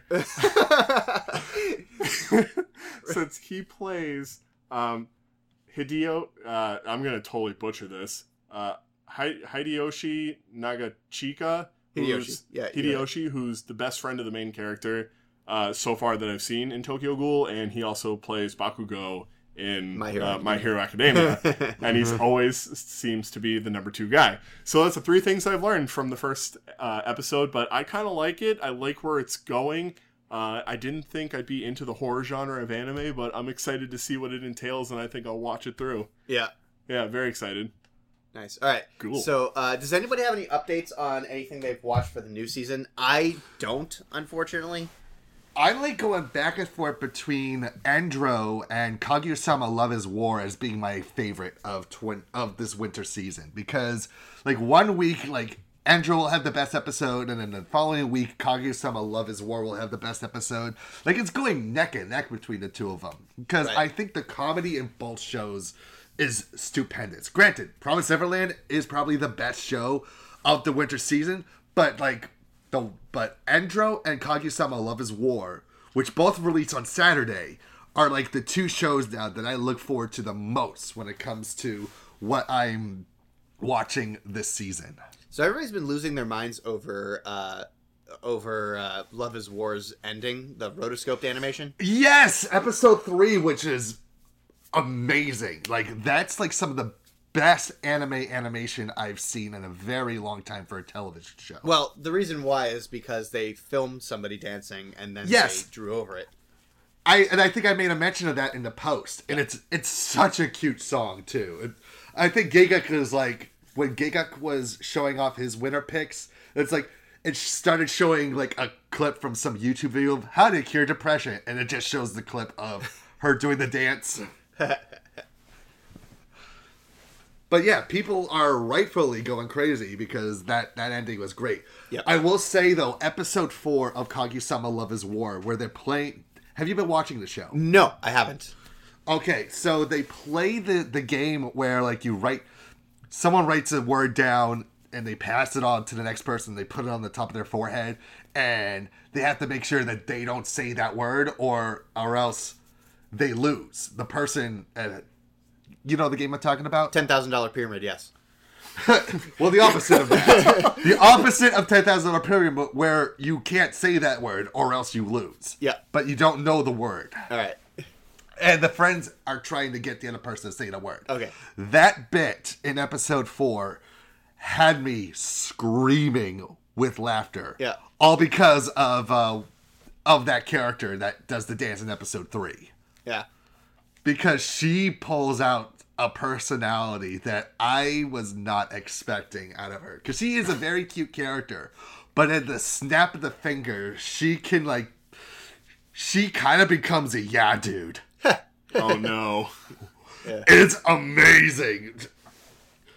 Um, so listen, I would recommend that show. And Endro has been, I will say, episode four of Endro has been the weakest, but episode five what made up for it because episode five was at the point where like maybe I could picture the fans of this of the creator who also did like Yuru Yuri and released the Spyce were like complaining about why is there no lesbian stuff yet? and episode five is like, all right, fine. Here's a character, a princess character who is destined to be together with the hero who just so happens to be a girl. Here, enjoy that. But Yeah. they make it really, really, really funny. Yeah. Nice. So, Endro and Kaguya-sama Love is War are my two favorites of the season. Please watch both of them. I think, and I do think Endro is getting the depth of Funimation. Unfortunately, because Kaguya-sama, like uh, Promise Neverland, is being licensed by Aniplex of America. No. We, I am pissed, man. That means that we're gonna have to pay five hundred dollars for two episodes of. Of either show. Yeah. I will say that Promise Neverland has the better chance of getting an English dub. I do think it's going to get a run in Adult Swim. Watch it get a run on Adult Swim this summer. Oh, I could. I could definitely see that. It. It definitely fits their criteria. Because if Sword Art Online's latest season is now airing on Adult Swim, then then um then definitely Promise Neverland is going to get a run. Yep. Nice. Kaguya-sama not See, this is what I don't like. I I want Adult Swim to be airing more anime comedies. And they definitely picked the wrong one with Pop Team Epic to test that out. Yeah. Kaguya-sama Love is War would be a great one to show because it does have this sort of like tension aspect. Like there there is there are mind games in Kaguya-sama Love is War which um Giga, well, I'm sorry for bringing him up again, but Giga compared Kaguya-sama to the rom-com equivalent of the potato chip scene in Death Note. Which is scarily accurate That's that's how a, that's good a of a really description funny comparison. Actually, yeah. But it's a good one. Oh, yeah. Like that's how intense it is, but it's funny intense. That's Hey, I'm Ryan Reynolds. Recently, I asked Mint Mobile's legal team if big wireless companies are allowed to raise prices due to inflation. They said yes. And then when I asked if raising prices technically violates those onerous two year contracts, they said, What the f are you talking about, you insane Hollywood ass? F- So to recap, we're cutting the price of Mint Unlimited from $30 a month to just $15 a month. Give it a try at mintmobile.com slash switch. $45 upfront for three months plus taxes and fees. Promo for new customers for limited time. Unlimited more than 40 gigabytes per month. Slows. Full terms at mintmobile.com. I'm Sandra, and I'm just the professional your small business was looking for. But you didn't hire me because you didn't use LinkedIn jobs. LinkedIn has professionals you can't find anywhere else, including those who aren't actively looking for a new job but might be open to the perfect role, like me. In a given month, over 70% of LinkedIn users don't visit other leading job sites. So if you're not looking on LinkedIn, you'll miss out on great candidates like Sandra. Start hiring professionals like a professional. Post your free job on linkedin.com/people today. Okay. Hey, so let's move on to uh, our Topagachi for today, which it's I think it's been a really long time since we've done like a, a legit Topagachi. Um, we want to talk about video games because of the Ni no Kuni announcement. Video games that deserve their own anime. I, I want to throw my hat in the ring right now for Naruto, Shippuden, Shinobi Strikers. I think Shut that up. would- I think that would make a What? great anime. Naruto, the Naruto universe is really great, and I think Shinobi Strikers would make a great anime. I'll Isn't oh, shut that- up now. The joke is over. Yeah. That went right over my head. So Okay. there's this anime called Naruto. No, no, yeah. Get around, kiddies. Let's talk about the dude with the nine-tailed fox spirit in his belly. Boruto's dad. Just say no more. I don't want to know about Boruto. You know, I'm telling you about Boruto's dad. Oh my god! Which reminds me, the episode of the most recent episode of Boruto. Sorry to go back to the what we're watching. Yeah. is basically the anime equivalent of Jingle All the Way. it is so good. Is it's Sinbad in legit. it? Jingle All the Way, the anime. Uh, only if Sinbad's in it. Oh man. Um, legitimately though, let's talk about some some video games that need anime adaptations. And it's interesting because so far, in, in the same way when video games get a movie adaptation here in America, when video games get an anime adaptation in Japan, they're bad. Mm-hmm. I will. The only exception to that rule, I will say, has been Angels of Death. Yeah. Oh, y- yeah. You're right. Angel of Angels of Death was really good, but that was also a fan made game, or like Yeah, that was an RPG Maker game that did expand to become very popular, spawned its own manga series. I thought the anime did a great job with like digging more into the backstory of these characters. I agree. Um, so I would throw my hat in the ring. I mean, like, of course, anybody would want to see a Kingdom Hearts anime. Everybody would want that. Yeah. That kind of Apparently, I I read someplace that someone from Disney actually storyboarded a pilot for a Kingdom Hearts anime, Ah. but it didn't go anywhere after that. to, to me that would depend because as much as I love Kingdom Hearts and I'm playing through the third one right now, um, the video game's great, but the the dialogue at least in the third game, or in fact for all the Kingdom Hearts games, has been pretty cheesy and overdone. Like I understand they're trying to keep it G. Darkness, the darkness in my soul, Oh, the darkness it- in my heart, so the darkness of the It's- night, the darkness, darkness, Yeah. darkness, darkness, darkness, darkness, darkness. We get the joke. We get the we got it, but just I, if you try to make it a TV show, I feel like I, you're gonna drive away. I feel like the main audience that grew up with this.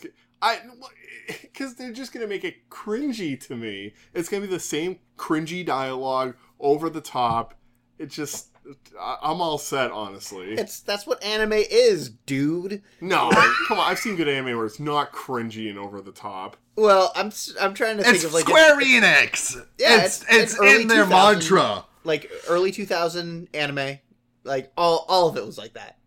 Okay, well, we're 19 years later. Yeah, but but that but Kingdom Hearts started in that era. It did. It was what 02, I think. I don't remember. It- PlayStation 2, whenever PlayStation 2 was out. Yeah, PlayStation 2. The first game came out in 2001, I want to say. Ooh, wow. Okay, so we were close. Um, I almost bought a PlayStation 2 because of Kingdom Hearts. Never did. I bought And I've never played a single Kingdom game was Hearts video game either. yeah. Kingdom Hearts 2 though is probably the best of the three. Not to mention PlayStation 2 was a great system. That is. Yeah, I missed I out. think on books the f- biggest selling console of all time was the, The PS2. PS2 Yeah, it was over the super- N64. Yes. No Yep. way. Oh, yeah. Look up the numbers. I swear to God. Uh, well, I swear to a higher power that I It's just a phrase. I know. I don't know why, but You can keep that in. Uh, all right. So, uh, thanks, John. We're completely off the topic right now. Highest Yes. grossing gaming So- console. While, while John's looking that up, there is one uh, video game that I think should get an anime, and this is kind of out of left field because I don't know if this game is popular in Japan. Uh, but the Yeah. Gears of War series had a book and three or four video games that I absolutely loved. It's one of my favorite video game franchises. If it got an anime, I would be stoked. It would make a good manime. Yes. I'm Uh, sorry. What what would what would it be? Oh, this is my Gears of War. Oh, Gears How- of War. I don't Yeah, know if it'd yeah. be popular in Japan, but I think it would make a great, uh, as Evan said, manime. Um, yeah, so- Marcus would make a good manime protagonist. So here's the discussion that I wanted to have when you mentioned this earlier. Um, I I agree with you, and they actually have done that before in the past. So remember the game Dante's Inferno? Yep, when it I came love out? that game. They Yep. made an anime on that. There was an anime film about it. Uh, they also did one for Dead Space. Actually, they did two for Dead Space. Mm. Um, Yep, they did it for Halo Legends as well. Yep, they did it for Halo Legends. Uh, that also got an anime. Um, but the way that they did them, they were like these short, bite-sized stories that Yep. were done all by different studios and different artists. Ooh. No, it was great. Kind of like how they Oh. did the Animatrix. yeah, yeah, yeah, like the Animatrix. A perfect, perfect example. Um, which of course was based off of the video game Enter the Matrix. No, I'm kidding. Um, they uh yeah so what they did was they created these segments like D- the dante's inferno game which i liked people other people did not like that game i liked it um, I think a lot of people were just mad that was kind of like a God of War clone. right But I liked a lot of the aspects of Dante's Inferno. I loved think it. was very underappreciated. i did too because i am a cultural person and i hated god of war so uh yeah no i hate god of war it's Oh, a terrible game gasp. um yeah uh but it's uh interesting because like when Dante's Inferno became an anime, they they went through all seven layers of hell like Yeah. in the anime, and every layer of hell was animated by a different person. Such a good idea. Like I'll give you that one. such a good idea. Oh, and Mark Hamill played uh, Dante's father in the in the anime too, which was like crazy. Um, Yes. yeah, the the Dead Space one was not great. It I will say though, I loved hearing Jim Cummings say the F word a lot. Wait, you're telling me The voice of Who was Winnie it? the Pooh just saying fuck like over and over again. did he I was like, use a Winnie the Pooh voice? no, it's more of the Tigger voice. oh my goodness. It's so funny, man. um yeah, so but those were fun. But the, the Dead Space one had a lot of troubles. Uh, it, it was It just, did. It wasn't It- good. I mean, it, it, like it's it's just worth it just hearing the voice actors they got for it, especially Jim Cummings. Yeah. Yeah, and and then like the the story that they used to connect all the other stories together was done in this really terrible Korean um 3D animation. It Oh, looked no. garbage. So Ugh. there was that. But um anyways, that's why I think that Gears of War would work. Is because they've done it before, it's been successful. I would buy it. Bring it back, Bring it back. please. Bring it back. Um So kind of similar to that sort of aspect, and this is a video game that has had, you know, short films, both CGI and traditional animated. I'd like to see an Overwatch anime. Oh. Yeah. Yeah, I would too. Um I think they've dug deep enough into the characters and the backstories, not to mention there are like tons of like comic books that dive deep into them, that there's plenty of material that they could make into an animated series.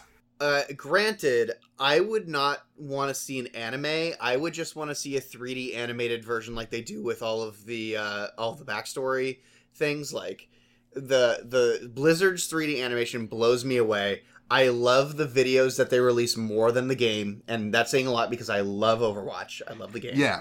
Um, I, I I think that that would be more successful than an anime uh, in particular. Granted, would I watch an anime? Yes, of course I would. Yeah, you know, Right. you were talking about just how impressive like the animation is in this. I'm surprised that Blizzard has not thrown their hat in when it comes to like making 3D movies. Yep. Well, um, that that's true. And if ever Blizzard loses their market on video games, and suddenly nobody wants to buy Blizzard games anymore for some reason, they could always. Well, considering the troubles that Activision have recently revealed that might happen. Well, I mean, like, I, I don't I don't know about that. I haven't read up on it, but if it has anything to do with the failure of Activision, good. If it means if it means that Blizzard's going down with them, then bad. But anything Yeah. bad happening to Activision, good. Um, Oh no. Uh-huh. so, uh, but I would do that. But it, that's actually also it's funny that you bring that up because that's also in the light that Crunchyroll released an article that was written about the potentials of a League of Legends anime happening. Yes, That would be And after popular. watching the, you know, that commercial was really good. Like, it almost convinced me to want to play League of Legends. So- but I don't have a PC to do that. So those well, you can play it on any any system. It's for Mac and PC, and it can run on a toaster. Oh, it is. Yeah. Just like Elder Scrolls. Yeah. Um. it- but yeah, League of Legends can be run on literally any machine, ever. Um. Even I'm like surprised it hasn't been ported to console yet. League of oh, it, would- you couldn't play it on console. Nope. It's just a PC only game. It would be impossible. PC and Mac. Well, Very very important. well, I think I would hope the audience knows what I mean. PC and computer. No, because there's the PC master race who will come after you and saying, all right, I'll bow down. I'll bow down. PC man. um. But those those anime commercials for. Uh, for League of Legends are by the animation director of the uh, reboot of the Thundercats animation, the one that uh, Will Friedle did. Yeah. okay. So uh, he so because when he left Thundercats, when that got canceled, he started doing the League of Legends advertisements. Ooh. So uh, and he's a fantastic animator, like hands down. So um, I'll I'll go into battle with him uh, if he's going to lead the project on a League of Legends anime. Mm-hmm. I want to see that. Yeah, me too. Especially because I I've been playing for a long time and I just found out what the lore of League of Legends was. I hate to say it, but I'm not a lore guy. I just like the game, Playing the the, game, concept. it's yeah. very interesting. There's a lot of lore. There's a ton of it. Oh but my there's lord. there's a video online that is the lore of League of Legends in three minutes. What I watched that and I completely understand what's happening. It's super cool. is it updated like to like today almost? Yeah. Okay. Yeah, because it's just the basic story of it. Why is there League of Legends? Uh, and which is real quick rundown. It's because uh, people started wars over runes, and so what they did instead of doing like actual war and battle between and like people dying, they took champions and they put them into realms, uh, i.e., Summoner's Rift, and had them fight it out. Like if they had a problem, they would be on one side. If somebody ha- was against that problem, they put them on the other side, and whoever destroyed the person's inhibitor first won the argument, won the political state stance argument. And that's how that's how wars were fought. Hunger Games Battle Royale. Uh, not really. Well, yeah. uh, I mean, kind of, but there's no death in League of Legends. Like, so when when a hero dies on Summoner's Rift, they get resurrected again. And so, like, for, for instance, like my character Darius, who I play as, um, he's for uh, Noxus, right? So he is the political leading champion for Noxus. And whenever there is a political stance that needs to be made for Noxus, they send Darius into Summoner's Rift to fight to get their stance done. See, now that you've explained it to me like that, I really feel bad um, for the characters that I play a lot because I can die. I usually die a lot. Yeah. So the pain that my champions go through over and over and over, I'm so sorry. Yeah. So, anyways, uh, back to video games uh, that need anime. Yes. They did it for Castlevania. Yep. Yep, which was great. They're going to be doing it again with Devil May Cry. Oh, Oh, excellent. really? Yeah. Yes, Oh, yeah. I would. I would support that. Yeah. Hopefully it'll be better than the Devil May Cry anime that came out in the early 2000s because that was a little bit about here, we boring. Sweep that under the rug. I forgot that existed. that was Yeah, real yeah. bad. Here it is, and there it goes. Oh man, forgot about that one. for good reason. You know what I think would Everybody. you know what I think would make an excellent anime series would be the Yakuza series. Yeah. The the the sta- the story of Kazuma Dojima Kazuma and the leader of the Dojima clan and just his rise up to the Yakuza, retiring from the Yakuza, being pulled back in every single time because they still need him even though he's quote unquote retired. It the games itself are this amazing balance of like balls to the wall action some heart wrenching drama. And some of the, I will say that the Yakuza series has like the best voice acting you will ever hear in any video game. and it has some really good comedy too. So here's a statement that, or an argument that I could make for it. Why would it need an anime if it's if, if it's so good in its original medium already? Well, because Yakuza is a PlayStation 4 exclusive, and people who don't own a PlayStation 4 will miss out on all the stuff that they've ever done. I was gonna say to reach out to new groups of people. Uh, and both of those Yeah. are very good reasons. I actually was, yeah, I, I'm actually very accepting of those answers. Alright. Um, so I, I just realized that I forgot to complete my statement on um, like when I, at the beginning of this conversation I said like American films uh, or American video games turned to American films uh, anime adaptations are usually bad. The ones that I was referring to are one I believe the BlazBlue anime did not do that great. I've heard, yeah. Oh, it's kind of that was kind of Um, boring. The other one was uh, uh, Valkyria Chronicles, which is my favorite game of all time, or one of them rather. Um, they made a anime based off of the first game, and everybody said that it was garbage, like a complete and total waste of time. Have you ever watched the uh, OVA of um, Tales of Symphonia? Because that was like just a big ball of disappointment. Really? Yeah. No. Yeah, they only like covered like the first four hours of the video game in the OVAs. Nice. Oh, speaking of which, what did what did everybody think about, or everybody? I don't know who's seen it. Uh, Advent Children, Final Fantasy VII Advent Children. Mm, way emo-y. I liked it. I thought it was good. I thought it was fun. Greg It never was, saw it. He it was beautifully I- animated. I I, have will say, I will say, it was beautifully animated, but Oh, yeah. it, anim, but this the story and voice acting were kind of like. Yeah, uh, it, it was very anime. Yeah. that's that's that's it, it had anime syndrome. But Yeah. uh, especially the part where like all the characters kept throwing Cloud higher into the sky so that he could kill Bahamut, and um, and it's like, well, that's not how physics works. And thanks, anime. Uh, but I know that it's Final Fantasy VII. I can't talk about that part, especially Square because, like, Enix science. What's that? Yeah, especially because we, we like I, I'm not even mentioning the Sephiroth battle at the end of the film, and it's like, well, that doesn't even make No sense. spoilers, no. Yeah, it's been out for like 20 years. Hey, some people still want to see it and haven't seen There's a statute of limitation on everything that has to do with spoilers, it. and I think that This 20 has years gone Final Fantasy beyond. VII Yeah, uh, I'm, I, you know, when you said Final Fantasy, I thought you were going to mention the spirits within.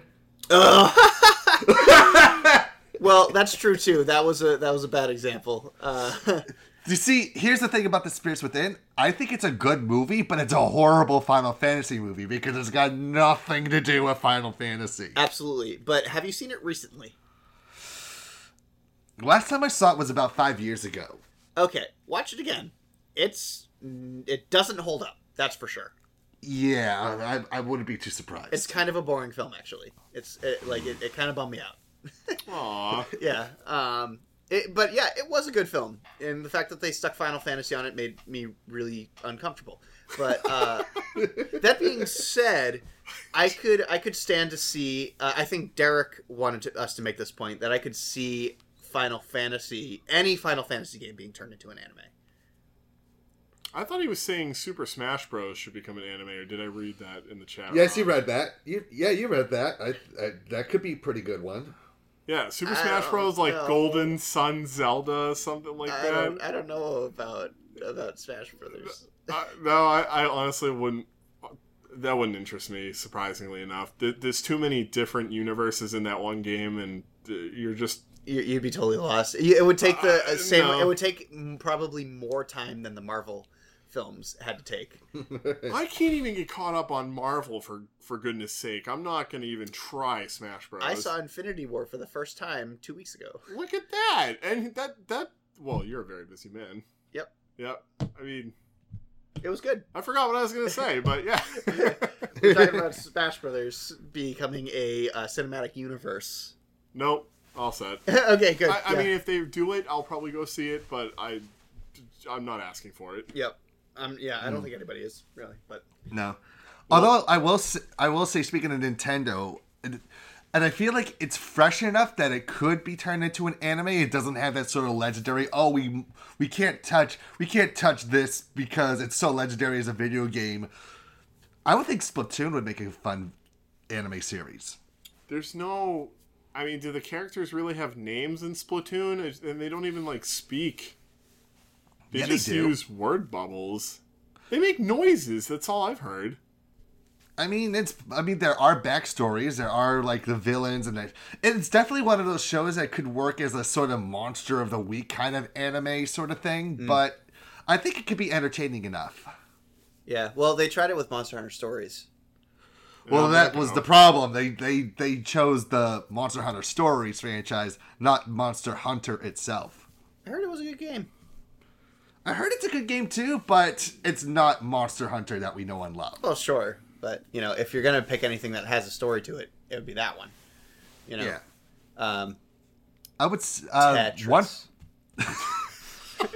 if, listen, listen. If they could make a VR Tetris game and have it be a game that would that wins like so many awards that it's ridiculous, then a Tetris movie might not be too far off. Yeah. No, that would be just as bad as like a Wreck It Ralph 2 or what's what's the other movie that the emoji movie? Yeah. They could have thrown Pixels. Tetris. Yeah, they could have thrown Tetris in like the emoji movie and that that was still bad and oh. Uh, listen, legitimately, Tetris is my favorite esport of all time. Uh, I actually saw a competition video, like the grand final, and I was like, "There's a grand final for Tetris." yeah, the Classic Tetris World Championship. Haven't you not seen my merchandise? I own Classic Tetris World Championship merchandise. Is it like right? out Really? front as you You're not like making a joke right now. I'm not making a joke. I own merchandise from the Classic Tetris World Championship. I could tell you the history of the Classic Tetris World Championship. Jonas Neubauer, the seven uh, seven time world was defeated by a 16 was defeated by a 16 year old newcomer who has been uh, who's been setting records all across the internet now. I'm, I'm actually subscribed to uh, this Joseph kid who uh, has been beating record on YouTube. Um, I feel like Jonas, I because I watched that match and I'm sitting there thinking this guy Jonas, whomever, should have. Yeah, I'm sorry if you're listening. That he should have. I feel like he should have won. He he was just like bam Tetris, bam bam bam bam. This Joseph kid is like, yeah, he's getting Tetrises, but you could just see the struggle in his face, and I'm like, I was on the edge of my seat. how is this kid not cracking? Yeah, I don't know. And and then like, uh, but then as soon as he won, he like broke down crying because he was so excited about it. The only reason why he entered the championship in the first place was because he admired all the people who are Tetris championships so much that he wanted to play with them. That's the only reason why he entered, and he won. And like, and not but he- like Jonas did not let him win. He did not go Oh easy no, on he was going off. And the reason is like uh, this kid Joseph, and I know we're completely off topic. This now, is great. but, but this kid Joseph. So Jonas Neubauer is a DAS player, which is um, is when is the style when you hold down the button to make the pieces move faster. And there's actually a style of play that helps you play Tetris better by holding down the pieces and being a certain timer. Joseph is a hyper tapper, which is um, vibrating your fingers uh, fast enough so that the pieces move faster than a DAS player.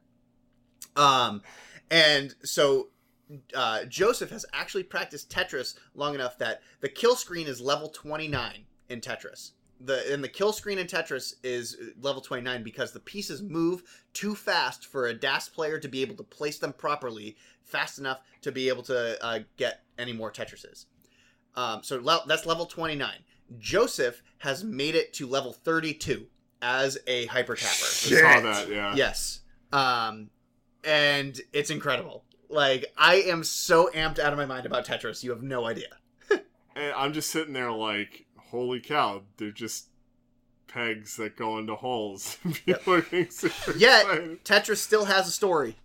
Every video game has a story, and Tetris has one. And let's. When do you want to go over that story? On a later date. I, I, I feel like that, that. I feel like you should make a video about that. I, I there's there's actually plenty of them already. Uh, me doing it would not do it any justice. I don't think. Gotcha. gotcha. There are plenty of videos out there that explain uh, Tetris, its popularity, and all that stuff. Boom, Tetris for Jeff. You see, all all I'm thinking now is the episode of the Clerks cartoon where Randall wins is like he gets picked like in a Last Starfighter thing to to build a big giant what was it? Big giant pyramid. But it's like but the video game he was playing was like that. Yeah. And that's gonna be what the Tetris anime is gonna be. It's just like just episodes of people just trying to build blocks that disappear. That's funny. So, I have one final game that's on my list that I think deserves an anime, and I think it is def- it's definitely a game that I brought up on many occasions on this show, and that is Shantae, the half genie hero. Yep, that'd be fun. Because not only does, does WayForward does a great job with the visual style, even when, when it jumps between like the the retro like pixel art to like the the half genie hero uh anime style like it looks like a legit cartoon. It and the stories that it tells could fit very well as an animated series. And the characters themselves are fleshed out enough that they could actually make like standalone episodes go off the path of of the games and have a little bit more fun with the characters as well. And i I've I've said on many occasions that Shantae is a game that I feel deserves to be animated, and, and I still think it doesn't get enough credit and enough love in the gaming community. Agreed. I I think that yeah, I think it would be as well. Cool. Um, I love that we, you know, I, that you guys agree on that. But the previous topic, Tetris, we went on for like twenty minutes. um, I'll end it with with uh, I think that um, J- uh, Jump Force is going to be Ooh. a would be a better anime than a better, than a video game. I'm just gonna throw that. It, it might be a fun video game, but I think it would be a better anime. I can't wait. I want to try that game though. Sure, me too. Yeah. But I am very cautious about it because we had J Stars, whatever. uh, J Star's victory. that- that's a J Stars victory. That game Plus. sucked so bad. Like I have one of one of our friends, um, a Mister Ry- Brohark Riley, as we'd like to refer to him as, actually imported the game from Japan so he can play it. Was the biggest mistake he said he's ever made. Yeah, um, our, our buddy Victor, who's been on the show a couple times, uh, he, uh, I think he returned it the same day he bought it, Ooh, and he worked at he worked at GameStop at the time. So, that's rough. oh boy, it's Oh. it, it was a bad game. It was like just game design 101 fail. like leg- legitimately people bought it because it, like they they sold it for the reason why people bought it which is like oh look at all these anime characters in one game and i, I don't know why mickey mouse bought you know bought it but uh he did apparently, according to the voice that I made.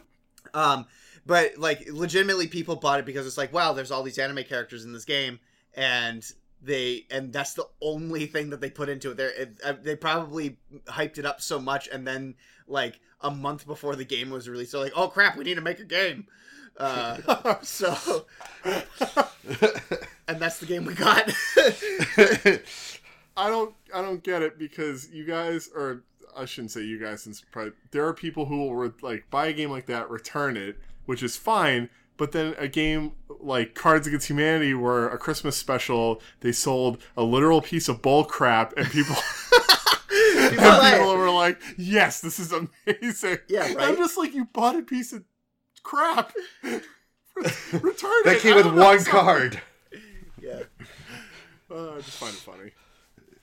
Well, you do know that the piece of bullcrap would has more entertainment value than J Star's Victory Plus. Oh gosh. yes and it's true because that's a funny joke. Uh j stars was a joke but it wasn't funny. Uh so all right i think that it's time to move on to our shameless plugs. Oh no i'm sorry. We actually have some fan service which Yes. uh, is important for us to talk about. Um, so uh, our wicked fan scott um, from the uk he sent us he one he sent us a backlog because we uh, legitimately did forget to talk about uh, the fan service that he sent over which was uh, all the way back uh, d- during the uh, the the holiday season in December, um, which had to do with uh, Evan. You mentioned the Neo Yokio special feeling like a '90s OVA. He completely agrees with you on that. It felt like the Ranma one half, you know, feeling that was uh, that was part of it. So he, and then also he had wikis stuff that um, he wanted to give to us, which he said he put in his worst anime submission was uh, Backstreet Girls. Uh, yeah, Backstreet Girls, uh, because it, it, it was like the same joke as he he uh, quote from the email. Uh, it's the same, not quite 100% transphobic joke. These idols are really Yakuza members, not these women are really men. Uh, repeated over and over again. So for that, put it as the worst anime. Insensitive, for sure. Oh, Um, okay, m- and I kind, maybe. kind of understand that from from from Scott's perspective. I can personally too. Thought it, I, I thought it was. I, I I laughed a few times.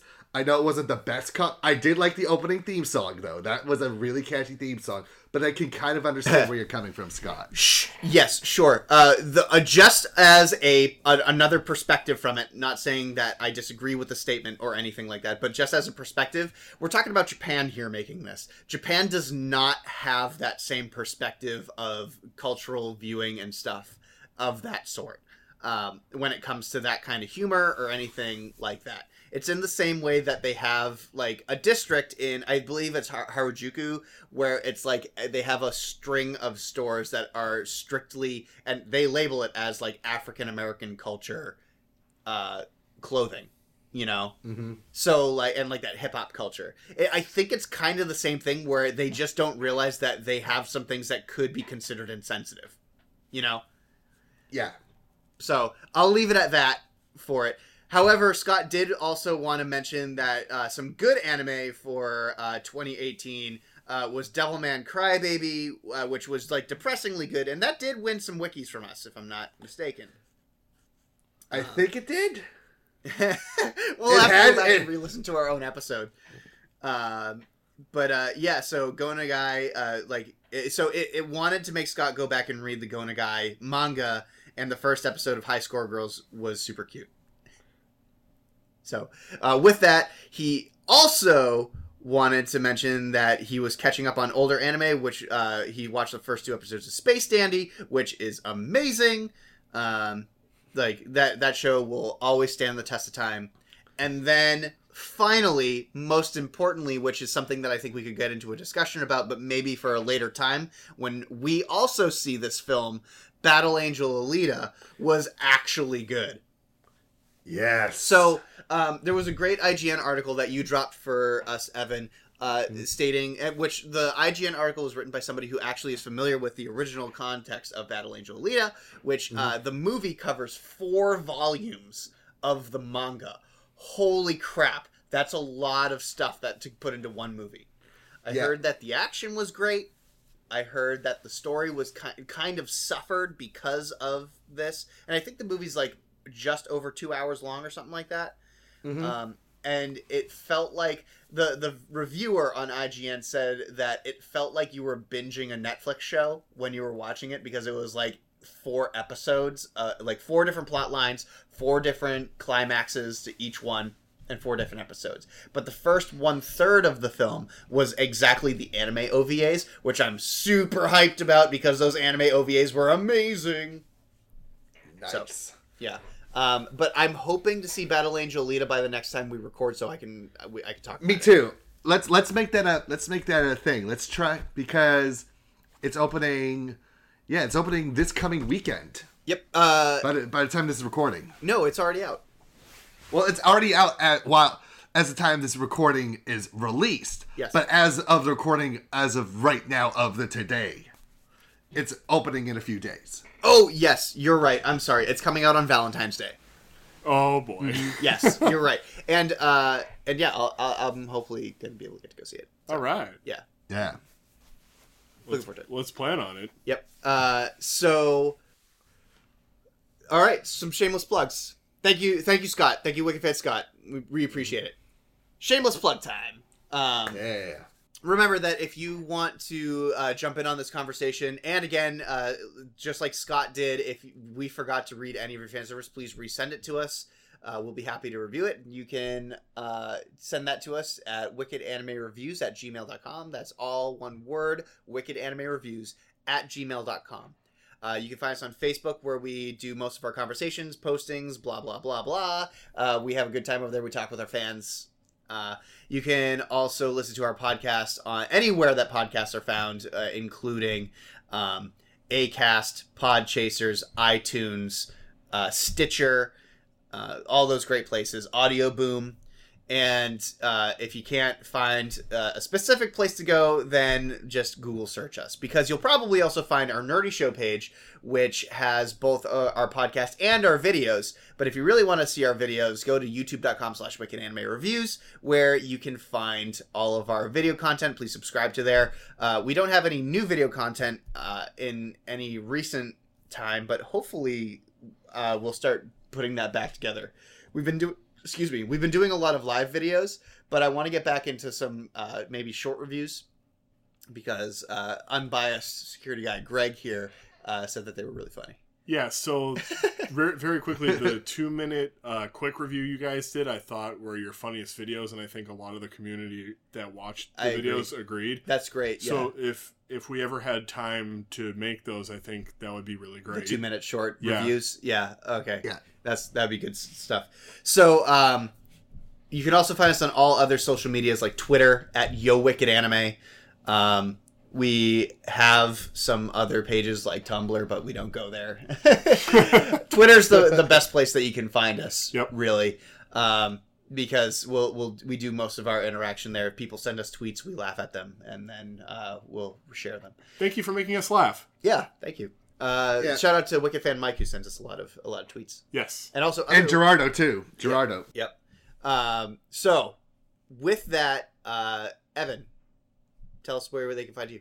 Okay, so for the recent news, reviews, podcast episodes, and videos featuring members of the Boston Bash Brigade, you can find us at www.b3crew.com. If you have any questions, comments, or if you're in a band and want to be featured on our No Borders or Race podcast show, you can write to us at thebastards at bostonbastardbrigade.com. You can follow me on Twitter and on the J-pop video games and anime amino pages at kingbaby.esh and on Tumblr at b3crew.tumblr.com. Like us on facebook.com slash Boston Bash Brigade and facebook.com slash Land of Ash. And don't forget about all the other sites under the Land of Ash, including the Electric Sisterhood, Phil's Recap and Review, and Smashbook. And I want to give one final shout out to my good buddies Joe Penna and Ryan Morrison, who just released their film Arctic, which is playing in theaters everywhere, starring Mads Mikkelsen. I went to the premiere of the film, the Massachusetts premiere of it, and guys, oh my god, what an amazing film. Yeah. Doesn't have a lot of dialogue in that movie, but like just watching Mads Mikkelsen trying to survive the Arctic as he's trying to bring this injured pilot from one place to another. Dude, it's harrowing. Yeah. It is amazing what what those two were able to do with this movie. And I am heard- not just saying that. I'm not just saying that because they're my friends. I'm saying because holy crap, they did a fantastic job with this movie. But you know, outside of me, everybody has been raving about this movie too. So like, That's awesome. I'm, I'm glad to hear it. And we we are uh, two degrees away from a person who made a movie that's popular. Yay! yay! All right, everybody. Uh, thank you for, so much for listening to this episode of the Wicked Anime, Anime Podcast. We'll be back in two weeks for another great episode. Uh, that's in quotes, but you can't see the air quotes because it's this is audio. And that's uh, also the same uh, kind of quotes that go around the good content that we give you. So, uh, with that, thank you so much, and uh, we'll see you next time. Time to sign off the only way we know how. K-Bye! Oh,